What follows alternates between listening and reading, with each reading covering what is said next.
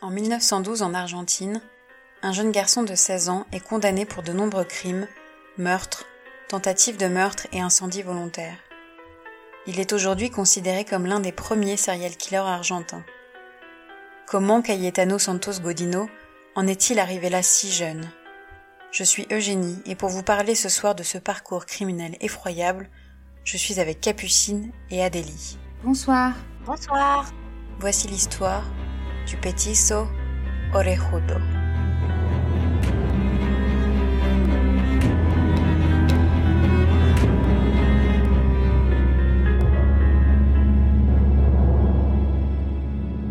Cayetano Santos Godino naît le 31 octobre 1886 et grandit à Buenos Aires en Argentine. Il évolue alors dans une fratrie de huit garçons. Sur ses parents, on sait peu de choses. Ils sont tous les deux immigrants originaires de Calabre. Le père de Cayetano est alcoolique et violent et contracte la syphilis avant sa naissance. Étant donné l'alcoolisme généralisé qui imprègne toute la famille, Godino a très probablement été victime du syndrome d'alcoolisme fœtal transmis par sa mère. Godino naît alors avec un physique considéré par son entourage comme étrange. Il présente des bras et des jambes trop longs, un physique rabougri et des oreilles en forme de cruche décollée. En plus de son physique qui le différencie des autres, ses capacités mentales limitées lui donnent d'être la cible des coups de son père. La famille de Godino vit dans une effroyable pauvreté dans le quartier de Parque Patricios à Buenos Aires, l'un des pires bidonvilles de la ville au XXe siècle. Connue sous le nom de ville de l'étain, du fait des maisons en déchets recyclés, la ville est un repère de gangs violents et dangereux. Dans ce quartier, un énorme abattoir fait côtoyer les enfants et la violence des abattages du bétail à vue depuis les rues.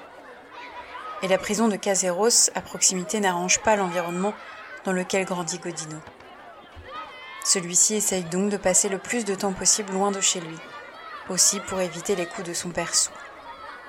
Son manque d'intérêt et la violence dont il fait déjà preuve lui valent d'être rapidement expulsé de toutes les écoles qu'il intègre. Ses parents ne savent alors plus quoi faire de lui. Ses errances et son caractère violent le font connaître dans le quartier qui le surnomme alors le petit saut orejudo, le nain aux grandes oreilles.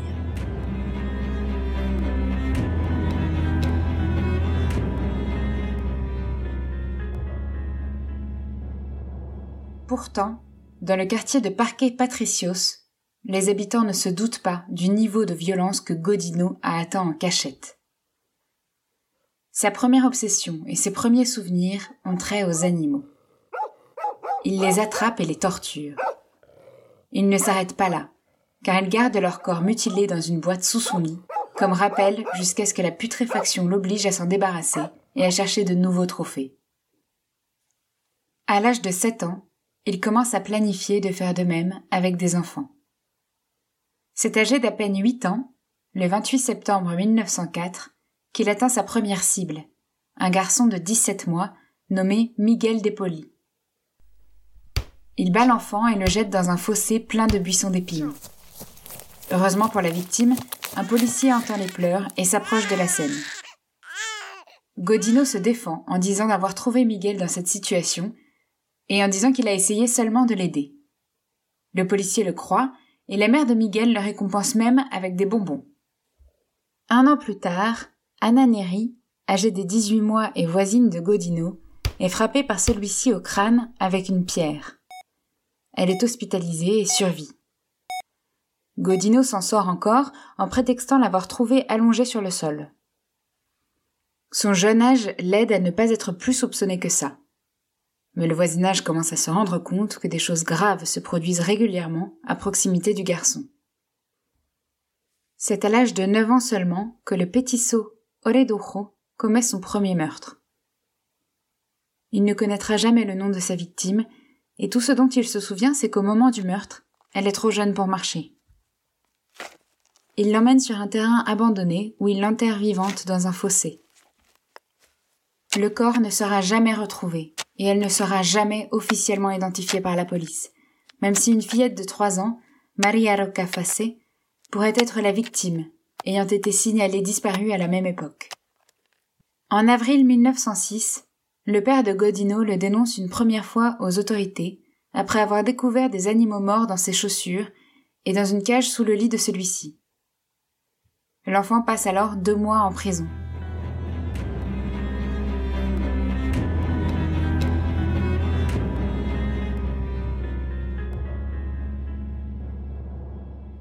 Deux ans plus tard, les pulsions de Godino reprennent. Il croise la route de Severino González, un petit garçon de deux ans qui joue seul. Godino en profite pour l'attirer dans un entrepôt en face de l'école du Sacré-Cœur. L'enfant, attiré par les bonbons proposés par Godino, se laisse amadouer et l'enfant meurtrier tente alors de le noyer dans une auge pour chevaux. Encore une fois, la victime est sauvée de justesse par le propriétaire de l'endroit qui entend les bruits. Encore une fois, Godino prétexte malgré ses limites mentales qu'une femme en noir a blessé le petit Severino et que celui-ci était là pour l'aider en faisant fuir la femme. Et encore une fois, les autorités croient le jeune garçon et le laissent partir. Quelques mois plus tard, il remet ça avec Julio Boté, âgé de 21 mois, à qui il tente de brûler les paupières avec une cigarette. Rulio a le réflexe de crier et Godino s'enfuit de peur d'être attrapé. Du côté de sa famille, son père l'emmène à nouveau au poste de police sans savoir pour le meurtre de l'enfant. Il en a tout simplement assez du comportement étrange et violent de son fils. Il agresse ses frères et sœurs, mais il consterne aussi toute la famille par sa masturbation fréquente même en leur présence. Le père signe une plainte officielle contre son propre fils en précisant qu'il tuerait le petit salaud lui-même s'il devait encore s'en occuper. La plainte officielle dit Fior Godino soutient que son fils est incontrôlable et rebelle et ne répond en aucune manière à aucune discipline d'aucune sorte et il demande donc formellement que la police prenne en charge son fils et le place dans l'institution qu'elle juge appropriée et pour le temps qu'il juge approprié. Le 23 décembre 1911, Caetano sort de la colonie pénitentiaire pour mineurs dans laquelle les autorités l'avaient placé à la demande de ses parents car ils lui ont trouvé un travail. Mais il se fait renvoyer aussitôt de son nouveau travail en 1912. Peu de temps après sa libération, il commence à mettre le feu à des bâtiments. Il devient fasciné par ses visions incendiaires. Le 17 janvier 1912, Godino est arrêté juste après avoir incendié un entrepôt voisin. Lors de son arrestation, il déclare J'aime voir les pompiers travailler, c'est agréable de voir comment ils tombent dans le feu. Une fois de plus, sa jeunesse joue en sa faveur et il réussit à éviter une peine de prison, personne n'ayant été blessé. Mais l'escalade du petit Soa Gerudo dans l'horreur ne fait que commencer.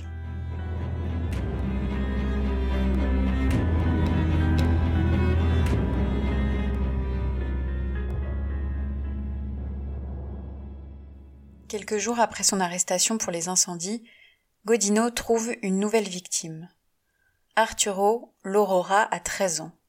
Le 25 janvier 1912, quand il est attiré dans une maison vide par le criminel, partiellement dénudé et asphyxié à mort. Un mois plus tard, le 7 mars, il met le feu à la robe de la très jeune Reina Bonita Vanikov, 3 ans, et la laisse brûler vive. Elle meurt après 16 jours d'agonie. Après ces deux meurtres, bien qu'il ne soit pas soupçonné, Godino se calme sur les violences et meurtres, même s'il provoque occasionnellement des incendies. C'est en fin d'année qu'il continue les attaques envers de jeunes enfants. Il tente d'étrangler Roberto Russo, 8 ans, et deux jeunes filles, Carmen Gitone et Catalina Nolener, mais sans succès. Il est d'ailleurs enfin arrêté et accusé de tentative de meurtre. Mais ayant reconnu les faits, il est relâché le temps de son procès, ce qui se révélera être une grave erreur de la part de la justice argentine. Car deux semaines plus tard, il commet son dernier meurtre.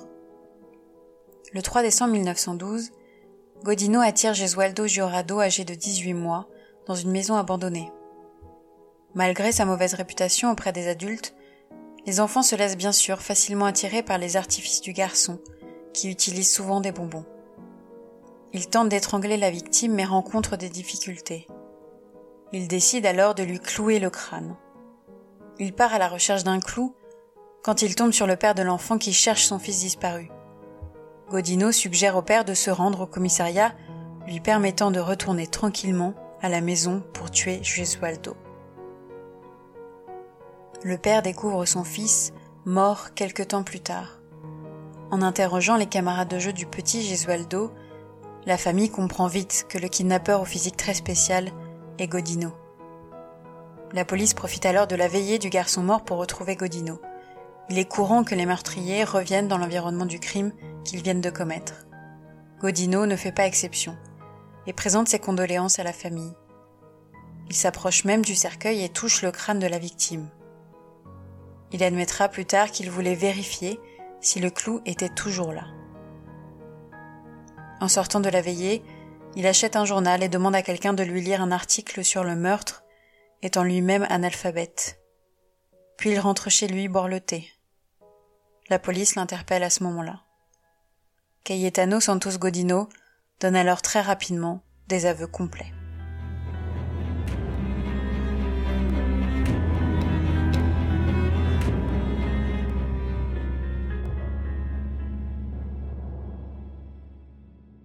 Les aveux de Godino ne se limitent pas à ce dernier meurtre. Il reconnaît trois meurtres antérieurs et donne à la police le motif de ces crimes. Selon la déclaration enregistrée par celle-ci, il avoue qu'il a tout fait pour le plaisir et pour le divertissement, et que c'était purement le désir de tuer qui était sa motivation première pour accomplir ses actes. Il a également reconnu un certain nombre de tentatives de meurtre, ainsi que la torture et les meurtres de nombreux animaux, dont un cheval qu'il avait poignardé à mort. Il reçoit beaucoup d'attention de la part des médecins et des journalistes, ce qui lui plaît particulièrement. Dans une interview accordée au journal La Razonne, il décrit les meurtres comme faisant partie de sa routine quotidienne. Après les gémissements habituels de mon père et de mes frères, je quittais la maison avec l'idée de trouver du travail, et comme je n'en trouvais pas, je me retrouvais avec le sentiment de vouloir tuer quelqu'un. Alors je cherchais quelqu'un à tuer. Si je trouvais un gamin, je l'emmenais quelque part et je l'étranglais. Il ne montre aucun signe de remords pour ses actes et évoque uniquement la peur de se faire prendre.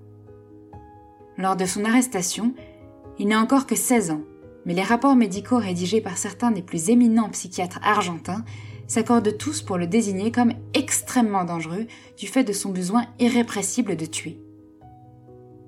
La cause de son comportement meurtrier reste controversée. Certains mettent en avant sa difformité physique, tandis que d'autres parlent des abus subis pendant l'enfance. Tous conviennent cependant que Godino doit passer le reste de sa vie en asile psychiatrique. Au moment du procès du garçon, la triade MacDonald n'est pas encore intronisée dans le monde de la psychiatrie. Cette théorie, comme déjà évoquée dans d'autres affaires traitées par ce podcast, est un ensemble de trois caractéristiques comportementales qui, si elles sont associées, peuvent souvent s'observer en même temps que des prémices de violence chez l'enfant. La triade associe cruauté envers les animaux, pyromanie et énurésie nocturne persistante après l'âge de 5 ans. Si la triade est relativement connue du grand public aujourd'hui, il faut tout de même faire attention à ne pas tirer de conclusions hâtives en ce qui la concerne. Elle n'a en effet aucune valeur prédictive. Si la plupart des adultes ayant un trouble de la personnalité antisociale ont eu ces caractéristiques étant enfants, l'inverse n'est pas correct pour autant. Les enfants ayant une ou plusieurs caractéristiques de la triade ne deviennent pas tous des sociopathes.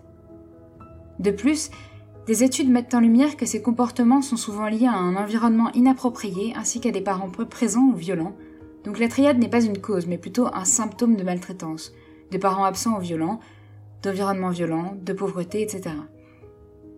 Godino présentait au moins deux de ces trois caractéristiques composant la triade McDonald, la cruauté envers les animaux et la pyromanie. Ces deux éléments sont souvent liés à des attitudes dans le but de calmer la frustration et la colère. Par exemple, des périodes prolongées d'humiliation ont été dénombrées chez les enfants qui se sont livrés à des actes de cruauté envers les animaux. Durant leur enfance, les tueurs en série ne peuvent pas se venger de leurs oppresseurs, qui ont souvent un statut d'autorité vis-à-vis d'eux, et choisissent plutôt de s'en prendre à plus faible qu'eux, par exemple des animaux. Le choix des victimes humaines, une fois que l'enfant souffrant d'un trouble de la personnalité antisociale a grandi, se fait de la même façon que le choix des victimes animales. Il s'agit toujours de s'en prendre à quelqu'un de plus vulnérable. Après les animaux, Godino s'est en effet attaqué à encore plus vulnérables que lui, de jeunes enfants.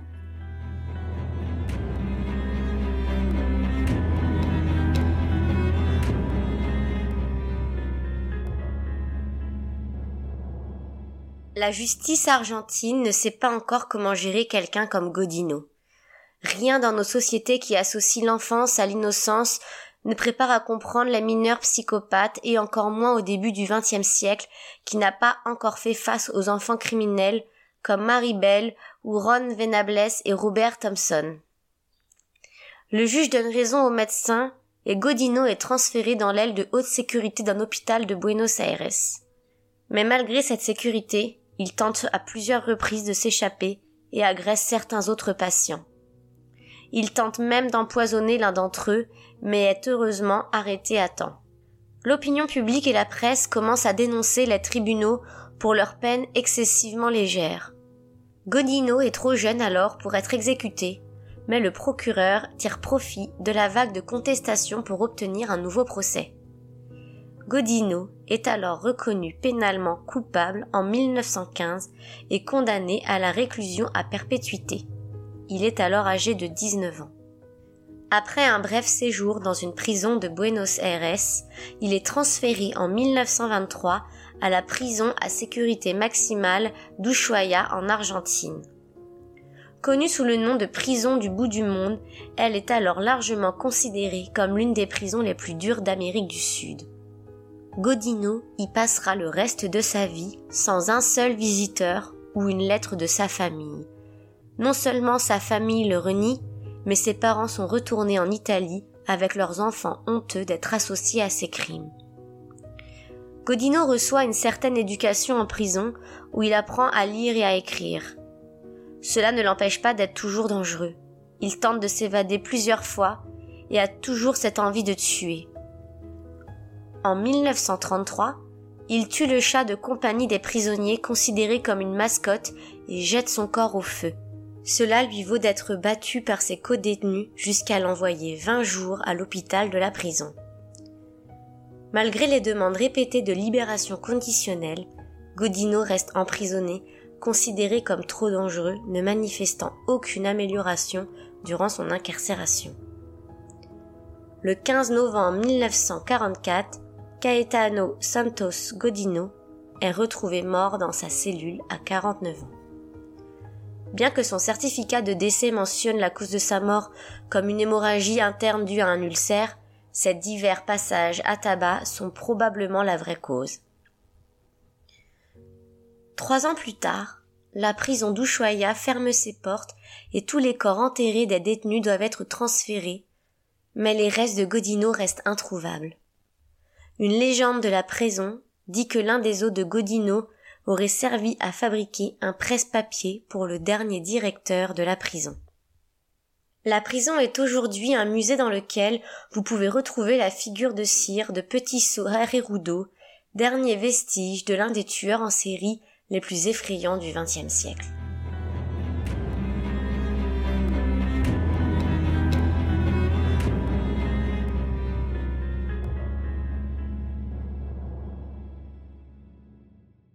Alors pour cette affaire, j'ai choisi de faire un parallèle avec un film français d'horreur intitulé Il, Ils, Il au pluriel quoi.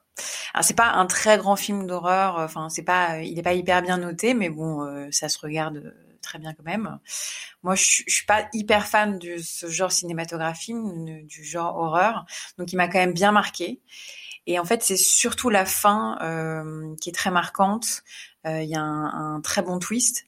Donc, euh, je vais faire un parallèle avec la fin. Donc, si vous voulez pas être spoilé, je vous préviendrai dès que j'en parle. Euh, voilà. Bon, après, c'est pas le film de l'année, donc euh, donc voilà, vous pouvez quand même écouter si vous voulez. quelques mots d'abord sur le film. Donc, il est sorti en 2006. C'est un film réalisé par David Moreau et Xavier Palu.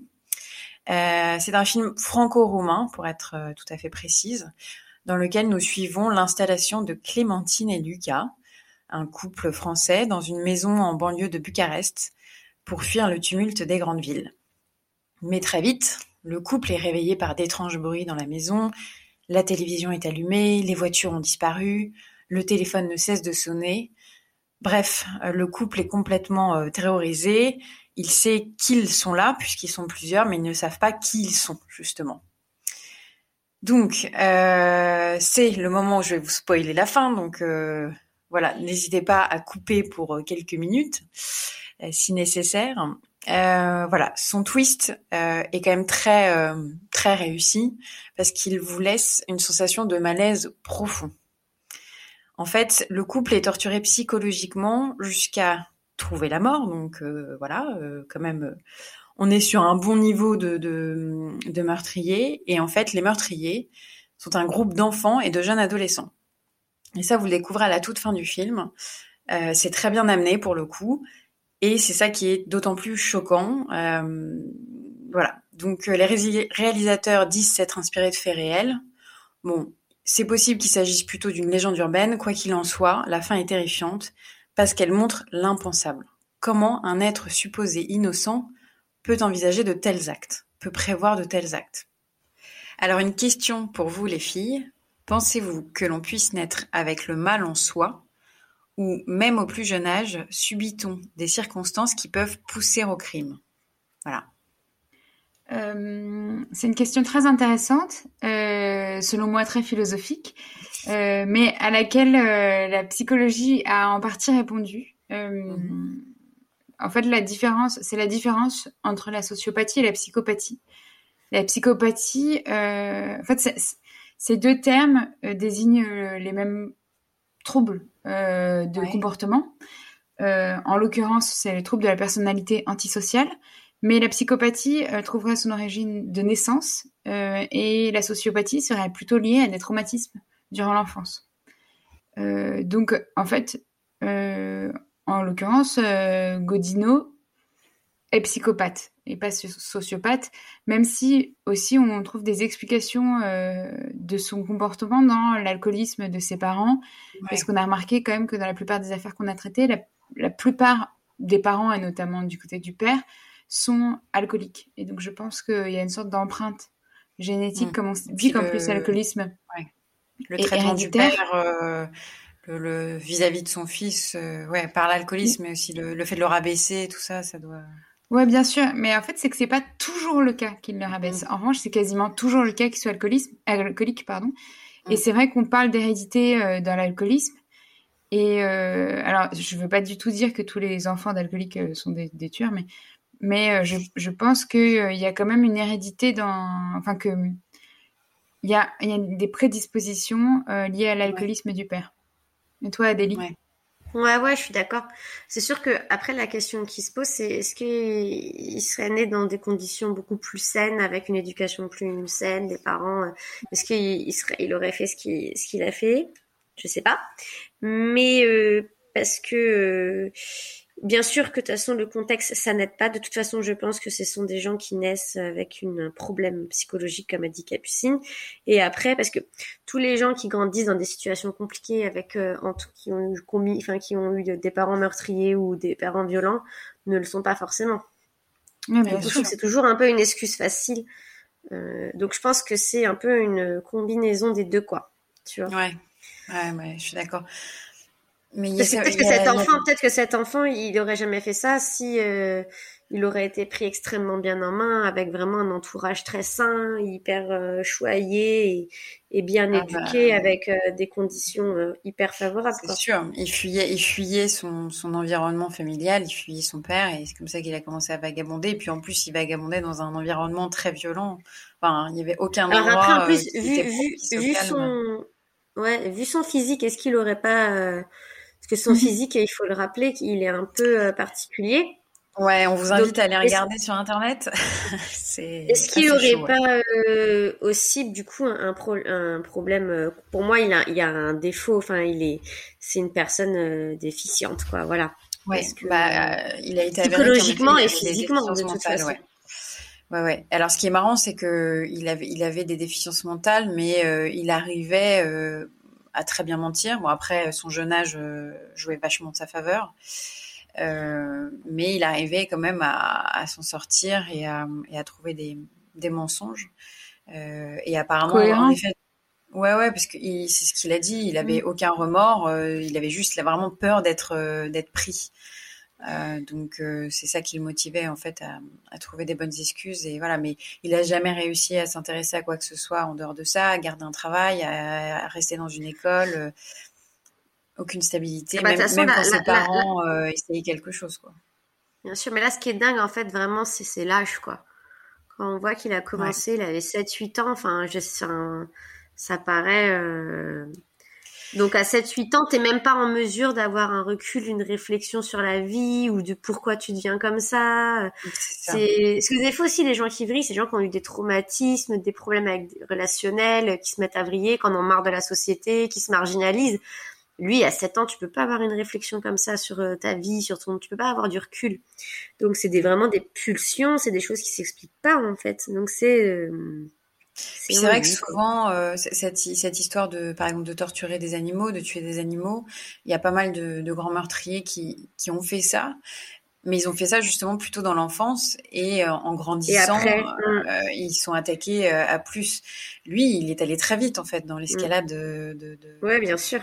Ça a été un signe précurseur, mais ça n'a pas été longtemps parce qu'après, il a vite passé la, la seconde, quoi. ouais, c'est ça. C'est un truc de dingue. Ça allait très vite. Après, euh, voilà, je pense que lui, il avait vraiment le combo, en effet, euh, parents alcooliques, euh, problèmes physiques, euh, environnement hyper violent, enfin, la totale. Je trouve que c'était le combo parfait pour faire un truc vraiment hardcore. Et puis, c'était pas les mêmes années aussi, hein. Faut pas oublier que. Oui, bien sûr. Mais aussi dans le dans les dans les facteurs qui expliquent la sociopathie, il y a euh, la pauvreté, donc ça c'est ce dont il, enfin, sa famille était pauvre, l'alcoolisme des parents, la violence des parents, euh, un, un, manque d'éducation euh, aussi, mmh. et et puis je crois il y, a même des trucs d'alimentation. Enfin c'est vraiment tout. c'est terrible parce que tu vois que les familles défavorisées, ben, ils ont plus de chances d'avoir des, des, enfants qui deviennent des, qui souffrent de trucs de la personnalité antisociale. Ouais. Non, mais c'est vrai que cette histoire, même si elle est incroyable, euh, finalement, euh, quand tu connais tout de suite l'enfance, le contexte, finalement, il n'y a rien d'étonnant. En fait, c'est bête de dire ça, mais. Ouais, c'est vrai. Mmh. Enfin, tu vois, il y a, y a, des histoires. c'est pas bête. Non, mais. non, parce que Jenny qui a dit oui, c'est vrai, juste. Non, non, bah non, c'est pas ça. Ouais, ouais, c'est vrai, c'est ça. Non, non, non, mais elle, là où elle a, où elle a raison, c'est vrai que c'est Enfin, c'est pas bête, c'est bah oui, oui, c'est fou de se dire que en fait c'est pas si bon, c'est étonnant parce qu'il est... allé très vite, très jeune, mais maintenant qu'on étudie pas mal d'affaires, euh, ça nous étonne plus trop quoi. Oui, tu regardes toutes les une de, nos, affaires, Catherine Knight, finalement. Tu vois, mhm. elle a arrivé quand même à un niveau de, de, violence. Euh, elle, a, elle a poussé le meurtre. Enfin, et au final, elle, on peut pas dire qu'elle a été éduquée dans le même contexte, qu'elle a subi des, des, idées, elle a vu des choses, elle a, tu vois. Et je trouve qu'elle a autant vrillé. Vraiment, elle a fait aussi un truc atroce. Et du coup, là, c'est c'est encore plus, là, pour le coup, tu te questionnes plus. Tu vois ce que je veux dire? Moi, je trouve. Ouais. Comme un Xavier Après, euh, Catherine Knight. Ouais, voilà, exactement. Elle a un trouble borderline. Oui, c'est vrai qu'elle a un truc borderline. Il y a quand même une base, euh, il y a quand même quelque chose à la base, ouais. Mais après aussi, euh, c'est que là, euh, Godino, on ne sait pas du tout ce qu'il a. Si ça se trouve, il avait un truc. non, il ben voilà, on a... quand même assez en surface. Hein. Ouais, Non, puis c'était quand même, voilà, c'était le début du siècle. La psychologie était très loin d'être ah, ouais. aujourd'hui. Ouais. On pouvait pas faire de, de on pouvait pas faire de, de, scanner du cerveau, de machin, des trucs. Et, puis c'est ce qui était en, en, tout cas c'était supposé, c'est que comme euh, il y avait de l'alcool, non seulement le père mais aussi euh, toute la famille, enfin euh, tous buvaient. Elle, probablement enceinte a, a bien bu, on n'a pas du tout été ouais, fait attention et et ça a pu faire vraiment causer de graves problèmes physiques et notamment mentaux. Enfin il, il a avoir des, des petits soucis de ce côté-là quoi. Ouais, bah après, à l'époque, ça, je pense qu'il y avait beaucoup de, de femmes euh, qui se saoulaient la gueule. Hein. Enfin, je veux dire. Euh. Ouais, mais ah je pense que ça, ça fait pas des enfants. enfants un, un, verre de vin. aux, ma aux, mamans, pas aux enfants. Ah si, Pour les, les, les enfants de 5-6 ans, je suis sûre qu'ils ah, buvaient. Hein. Non, mais on leur recommandait pas. On disait pas, eh non, ouais, bah, bien sûr, mais c'était même recommandé. Non, mais pas pour les enfants, c'était pour les mamans. Une petite bière. Ouais, la, la bière, ouais. Euh, non, non, mais j'ai déjà vu, j'ai déjà vu, je vous retrouverai dans des reportages de Lina où on recommande, euh, en tout cas, c'est pas du tout interdit. À la cantine, t'avais de la bière, des choses comme ça, ouais. Ah oui, c'est vrai. Ouais, ouais. Ou un Nous, verre on de vin. pas si, euh, ben oui, oui. Bah, moi, j'ai j'ai bu du champagne très tôt et regardez, ça n'a fait aucun dégât. Moi, j'en ai marre qu'on le champagne, hein, Bah, en c'est- fait, le champagne, c'est. dire, mais euh, il y a un petit truc quand même euh, un peu bizarre chez toi. mais Au bon. niveau du visage, surtout. Ça, c'est- Il y a Oh un petit là. peu de Euh, godino non. en toi, là, je rigole. Bon, c'est parce que ma mère, Non, tous les matins, euh, me mettait- tous les soirs pour m'endormir, me mettait du whisky dans mon biberon. C'est ça ce que ça a fait, c'est tout. Voilà. En vrai, je pense qu'il y a beaucoup de parents qui mettaient des trucs dans les biberons. hein. Ouais, la, Non, mais genre qui de n'a la pas farine goûté, du euh, whisky. La farine, ouais. et des œufs. Euh, Dans la famille Adams, comme ça, il lui prépare un biberon, tu sais, avec euh, un Bah oui, c'est vrai. euh, Et du poivre et tout. Ouais. Dans les Bon, c'est valeurs vrai, de la bon, c'est famille. Adams, qui est un super film. Mais euh, oui, d'ailleurs, à propos de film, euh, Eugénie, on en parle Moi, je l'ai jamais vu. Ce film. On en parle Moi, je l'ai jamais vu. Il Ah, je, ça m'a, ça m'a trop, eh, je suis pas, je suis pas fragile. Oh, ça m'a trop. Ouais, toi, t'aimes bien les films d'horreur en plus. Ouais, j'aime bien le cinéma d'horreur. J'ai détesté ce film. Ça m'a, c'est un choc pour moi. Ça, ça m'a, j'avais envie de, Ah ouais j'avais, bah, j'ai détesté ce film. Enfin, c'est pas que j'ai trouvé qu'il était mauvais, c'est que ça m'a traumatisé. Est-ce que est-ce que c'est dégueu? Est-ce que c'est un peu dégueu ou ça reste psychologique? euh, Non, c'est pas du tout non, dégueu. c'est c'est plus- c'est très psychologique quand même. Mais c'est que Je moi, tu sais, euh, regarder, j'aime bien les films d'horreur à l'américaine qui tout finit bien et tout. Et là, euh, Oh là, là, en plus, ça, c'est très rapide, quoi. Et t'es vraiment. ah euh, putain, non T'as mais juste, l'image de fin. En fait, il y a un bruit. euh, Là, pour le coup, ce qui est intéressant, c'est qu'il y a un Attends, tu bruit l'as revu, euh, tu l'as revu pour le faire Non, mais non, je l'ai vu il y a très longtemps, mais il m'a extrêmement marqué. Non, mais Ouais. c'est comme toi, ouais, m'a extrêmement marqué. C'est pour ça, je suis Ouais. désolée pour ceux qui nous écoutent, on vous a spoilé, mais en vrai, euh, Ne le, le reste voyez pas. n'est- le reste n'est pas extraordinaire. Non, mais c'est vrai, et vous allez voir, il est très mal noté hein, sur Internet. il est mal noté. Bah, en Mais- général, les films d'horreur, euh, c'est un peu compliqué. hein. Je sais pas Ouais, pourquoi. et là, il est pas. euh, En plus, bon, oui, c'est vrai qu'ils disent. J'ai quand même lu pas mal de trucs euh, sur le film, mais ils, ils disent que, euh, en fait, ils écrivent noir sur blanc, inspiré de faits réels, et en fait, apparemment, c'est le, le le couple de réalisateurs qui a pris un taxi en Tchécoslovaquie et le chauffeur de taxi leur a raconté cette histoire, mais en fait. Mais il n'y a aucune vérification. Donc, c'est, ce serait plutôt une légende urbaine. Mais quoi qu'il arrive, même légende urbaine, c'est traumatisant. couple? Je, non, je dis couple euh, à deux, quoi. Oh. Ah, Pardon? non, parce que moi, je trouvais ça, j'aurais trouvé ça mignon. euh, ah, tu sais, ils se disent, allez, notre projet de couple, c'est de faire un film d'horreur dégueulasse. sur un couple qui se fait tuer par des enfants. Ah, putain, Voilà. non, mais, c'est, euh, le-. Bah, merci Eugénie pour la recommandation, mais maintenant j'y pense à ce film. Donc je vais Voilà. de nouveau faire des cauchemars. Non mais enfin Ah ouais, euh, non mais Ah, ça mais t'a ça m'avait un- vraiment euh, choqué. Non mais Parce que c'est vrai qu'on regardez- l'imagine jamais. Ouais, en fait, ils ont joué, ils ont basé tout le film là-dessus parce que le reste est pas fait de manière extraordinaire, mais comme le, le- vraiment le twist est très très bon, il- tu ressors de là, en effet, t'es traumatisé juste parce que tu t'imaginais pas ça, quoi. Bah On ouais, j'imagine. Bah non, les, les, les, gens qui connaissaient là euh, Petiso Orejudo, euh, je pense qu'ils se sont dit putain mais c'est qui ce malade qu'on avait? Tu sais, genre j'ai- je lui ai donné un sandwich pour le déjeuner. Enfin, tu sais, tu te dis j'ai changé sa couche et en fait il a tué d'autres enfants. Mais quelle horreur Mais ça tu dois jamais t'en remettre. Tu Ah te ouais, dis vraiment il y avait le mal à côté parce que ça c'est le mal incarné. Ce type c'est le mal incarné. Il y a pas d'autre Bah c'est ça. En vrai, en vrai, c'est vraiment, c'est, c'est, c'est, c'est vraiment ça. Mais même en prison, là, dans la prison du bout du monde, à euh, il, euh, le moindre truc, il a pris le chat, les pauvres prisonniers qui avaient rien, Ouais. euh, qui avaient rien dans cette prison du bout du monde. Ils avaient un chat qui était leur mascotte, c'était trop mignon. Le mec, il l'a tué, il l'a brûlé vif. Ouais, mais il a cherché la merde aussi. hein. Il est complètement qu'il est mort. euh. Mais euh, moi, ça me rappelle l'histoire un peu en française. Il y a un fait entrer l'accusé derrière là-dessus. Peut-être que ça va vous parler de Karine Torchy, Ah, ça me dit quelque la babysitter euh, diabolique. Attends, en fait, euh, c'est pas euh, celle qui, bo- qui a fait des trucs avec des fers à repasser? Oui, Ah, exactement. oui. Oh.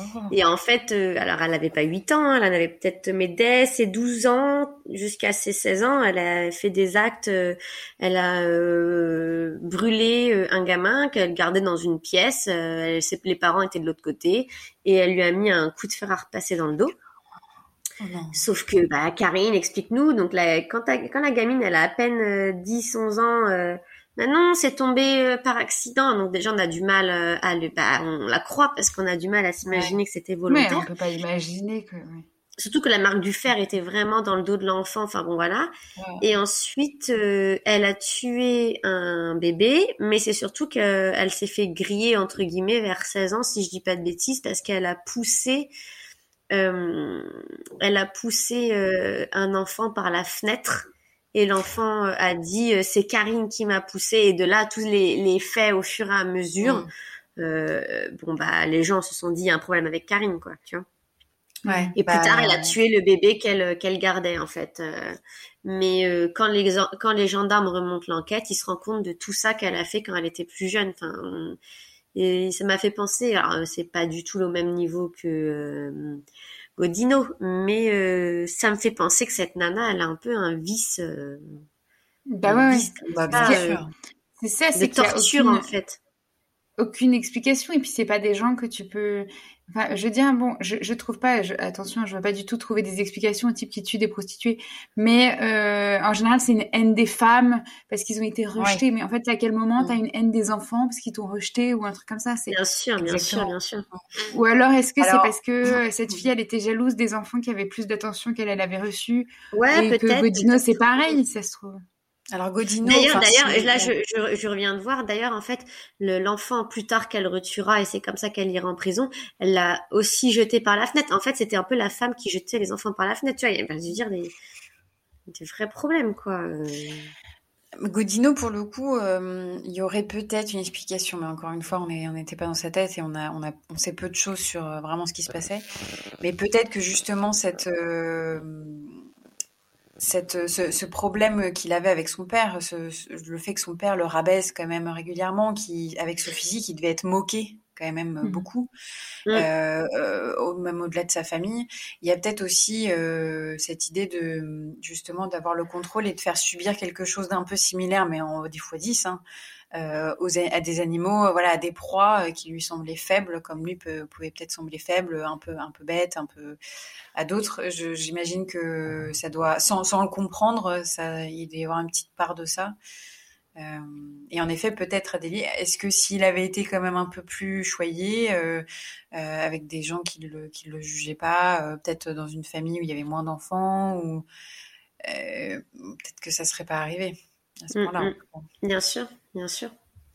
C'est le mystère. Le On ne sait pas. On ne sait pas. Mais moi, je pense qu'en tout cas, et puis alors encore une fois, il y a la, la, la, la date, peut-être qu'un enfant maintenant, il serait pris dans des établissements spécialisés euh, pour enfants. Bah, c'est sûr qu'il serait pas genre en prison. Il y aurait un traitement, euh, tu vois, maintenant un traitement, euh, voilà, médicamenteux, je sais pas. Bah, je sais pas, quand même, on continue. Enfin, je pense que on l'aurait arrêté. Aujourd'hui, on l'aurait arrêté plus tôt, mais après, est-ce qu'il y aurait vraiment eu un traitement? Je veux dire, on continue à en voir des, des enfants qui vrillent mal et bah, je sais pas, t'as regardé Pascal le grand frère. Non, mais bon, on peut pas les comparer quand même, euh, les pauvres, c'est pas... T'aurais vu Godino dans Pascal le grand frère? Eu Depuis ses 16 ans. Non, depuis ses 8 ans. Il tue des gens. c'est pas de mon ressort. le jeune Godino cache des animaux morts dans ses chaussures. Oh. qu'est-ce que tu fais, Godino Golino, ouvre cette porte. Nous allons nettoyer les animaux morts sous ton lit maintenant. Peut-être qu'il lui fallait un Pascal le grand frère, ça aurait tout changé. Mais c'est ça, si seulement Pascal était passé par là, on n'aurait pas eu tant de morts. C'est genre, putain, moi je vais te mettre une raclée si tu continues à tuer ces petits oiseaux là, Godino.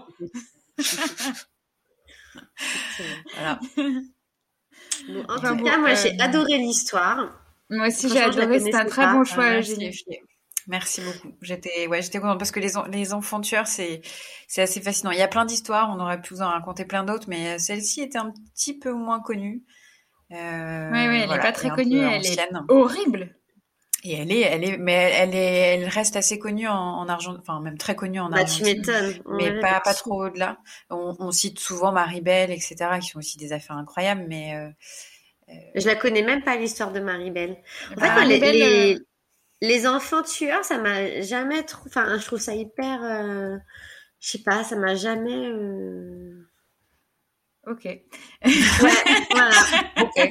Ça jamais... pas de mots. Euh, mais c'est bien. Ça m'a jamais, en fait, attirée ou je sais pas. Mais du coup, elle a fait quoi, Marie-Belle Bah, Marie-Belle, euh, bah. Eugénie, dis-le, parce que c'est ça qui t'a enseigné récemment. Ouais. Euh, bah, Marie-Belle, la pauvre, elle avait encore, elle aussi, elle avait des circonstances euh, assez atténuantes. Enfin, non, bah, pas atténuantes, bah, mais. Comment ça s'écrit, bah, quand même BE2L. Emma ah, oui, Mary. 2L. Elle avait une mère qui euh, qui était une une personne euh, aussi qui mentait beaucoup, qui euh, euh, et qui en fait était prostituée et qui l'a aussi prostituée. Euh, Quand elle était voilà. enfant, Enfin déjà donc l'environnement était quand même euh, assez hardcore et en fait elle a tué euh, elle a tué deux petits garçons. Euh, Ah, non Un ou deux? Deux, deux. Deux deux. Ah, ok.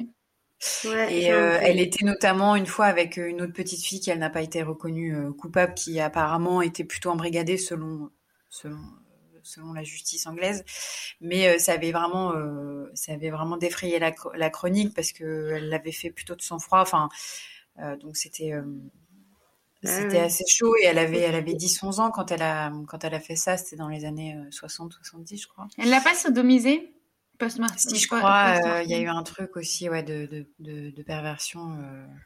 Sais Ouais, c'est très bizarre. en tête, mais, euh, Mais mais après, elle, euh, elle s'en est sortie. Enfin, Ouais. ouais, elle- elle- en fait, c'est ça qui est assez dingue, c'est qu'après, il y a eu, il y a eu, euh, il y a eu une ou plusieurs journalistes qui l'ont suivie, qui ont, qui ont réussi à rentrer en contact avec elle, parce qu'elle elle a fait sa peine. euh, elle est sortie et maintenant elle mène une vie. Enfin, elle est ressortie de tout ça et elle a, elle a beaucoup réfléchi à ce qu'elle avait fait et le pourquoi euh, du comment. Et, euh, et donc c'est ça qui est aussi très intéressant, c'est que là pour le coup on a vraiment, il y a eu vraiment une, un travail psychologique et euh, et là pour le coup c'est pour ça que ça me ça me fait dire qu'en effet euh, les circonstances là ont à mon avis beaucoup beaucoup joué puisque maintenant elle est pas du tout, enfin c'est pas du tout une tueuse, euh, tu vois. Oui, oui. Donc, Mais je pense que Bah, ça a c'est été un un- exemple de rédemption énorme. ouais. Je pense que ça a été un vrillage plus gamine. Je sais pas. euh, Godino, il Elle- avait, elle avait subi, quand ouais. même. Elle avait grandi peut-être trop vite, puisqu'à 10 ans, bon, tu commences à être un peu formée, peut-être un peu femme, et elle avait subi ça. des choses qui avaient dû la faire grandir trop vite, probablement. Ouais, je pense. Hum, Je pense qu'il est temps de finir cet épisode qui était passionnant. Ouais. Euh, Merci, Eugénie. Merci Eugénie. Pour euh, le choix de l'histoire qui est top. Se J'espère que la mienne vous plaira. Ouais, le prochain épisode, c'est l'épisode d'Adélie avec, euh, attention, notre première affaire française. Ah. Euh, Ah ouais Euh, Mais non. Notre- Ah, quoique, ouais, Louis Détis, Louis c'était belge. c'était belge. ouais. Euh, donc voilà. Euh, Alors, qui est, je tiens, euh, je vais pas spoiler, mais qui est quand même euh, assez connu. Et récemment, il y a eu un reportage qui est sorti là, il y a quoi, il y a deux jours, donc je suis un peu dégoûtée, Ouais. mais en même temps, je Ouais, parce trouve qu'on avait que... décidé de le faire avant. Donc voilà. d'abord, Mais hein. je trouve que euh, l'histoire est quand même assez intéressante. On en a entendu beaucoup parler, mais euh, je trouve que c'est bien de la faire en podcast. Et moi, c'est une histoire aussi qui me, qui me fascine assez, donc euh, vous verrez. Oui, de Voilà, toute on parle de euh, manipulation. On trouve ça bien de, de laisser la liberté euh, à chacune de choisir notre épisode, euh, chacune à la suite. Comme ça, ça permet d'avoir un éventail de, de thématiques assez variées. Bien Exactement. sûr. Et on Euh, essaye de faire aussi des histoires quand même, même si elles sont connues, parce que je sais, et moi c'est mon cas, de- des fois j'aime bien réécouter sur une nouvelle plateforme, euh, Ouais, des fois une histoire que je connais, savoir si j'apprends de nouvelles choses ou de me la réécouter. Enfin voilà, je trouve ça hyper intéressant quand même. Ouais, Donc, voilà. Puis on a toutes euh, nos histoires qu'on aime particulièrement ou se, se renseigne énormément dessus. Moi, euh, c'est euh, bon bah je je vous le dis pas parce qu'on la garde pour Noël, mon mon histoire préférée de toutes les on histoires. la connaît. bon, on dirait. Mais euh, on rien. Vous découvrirez Euh, à Noël. Oui. en tout cas, on remercie euh, toujours Evan Le Gérémon et Noémie Dourneau pour le générique. Oui, merci. Euh, on vous remercie de nous avoir écoutés et on vous souhaite une bonne soirée. Bonne, bonne soirée soirée. à tous.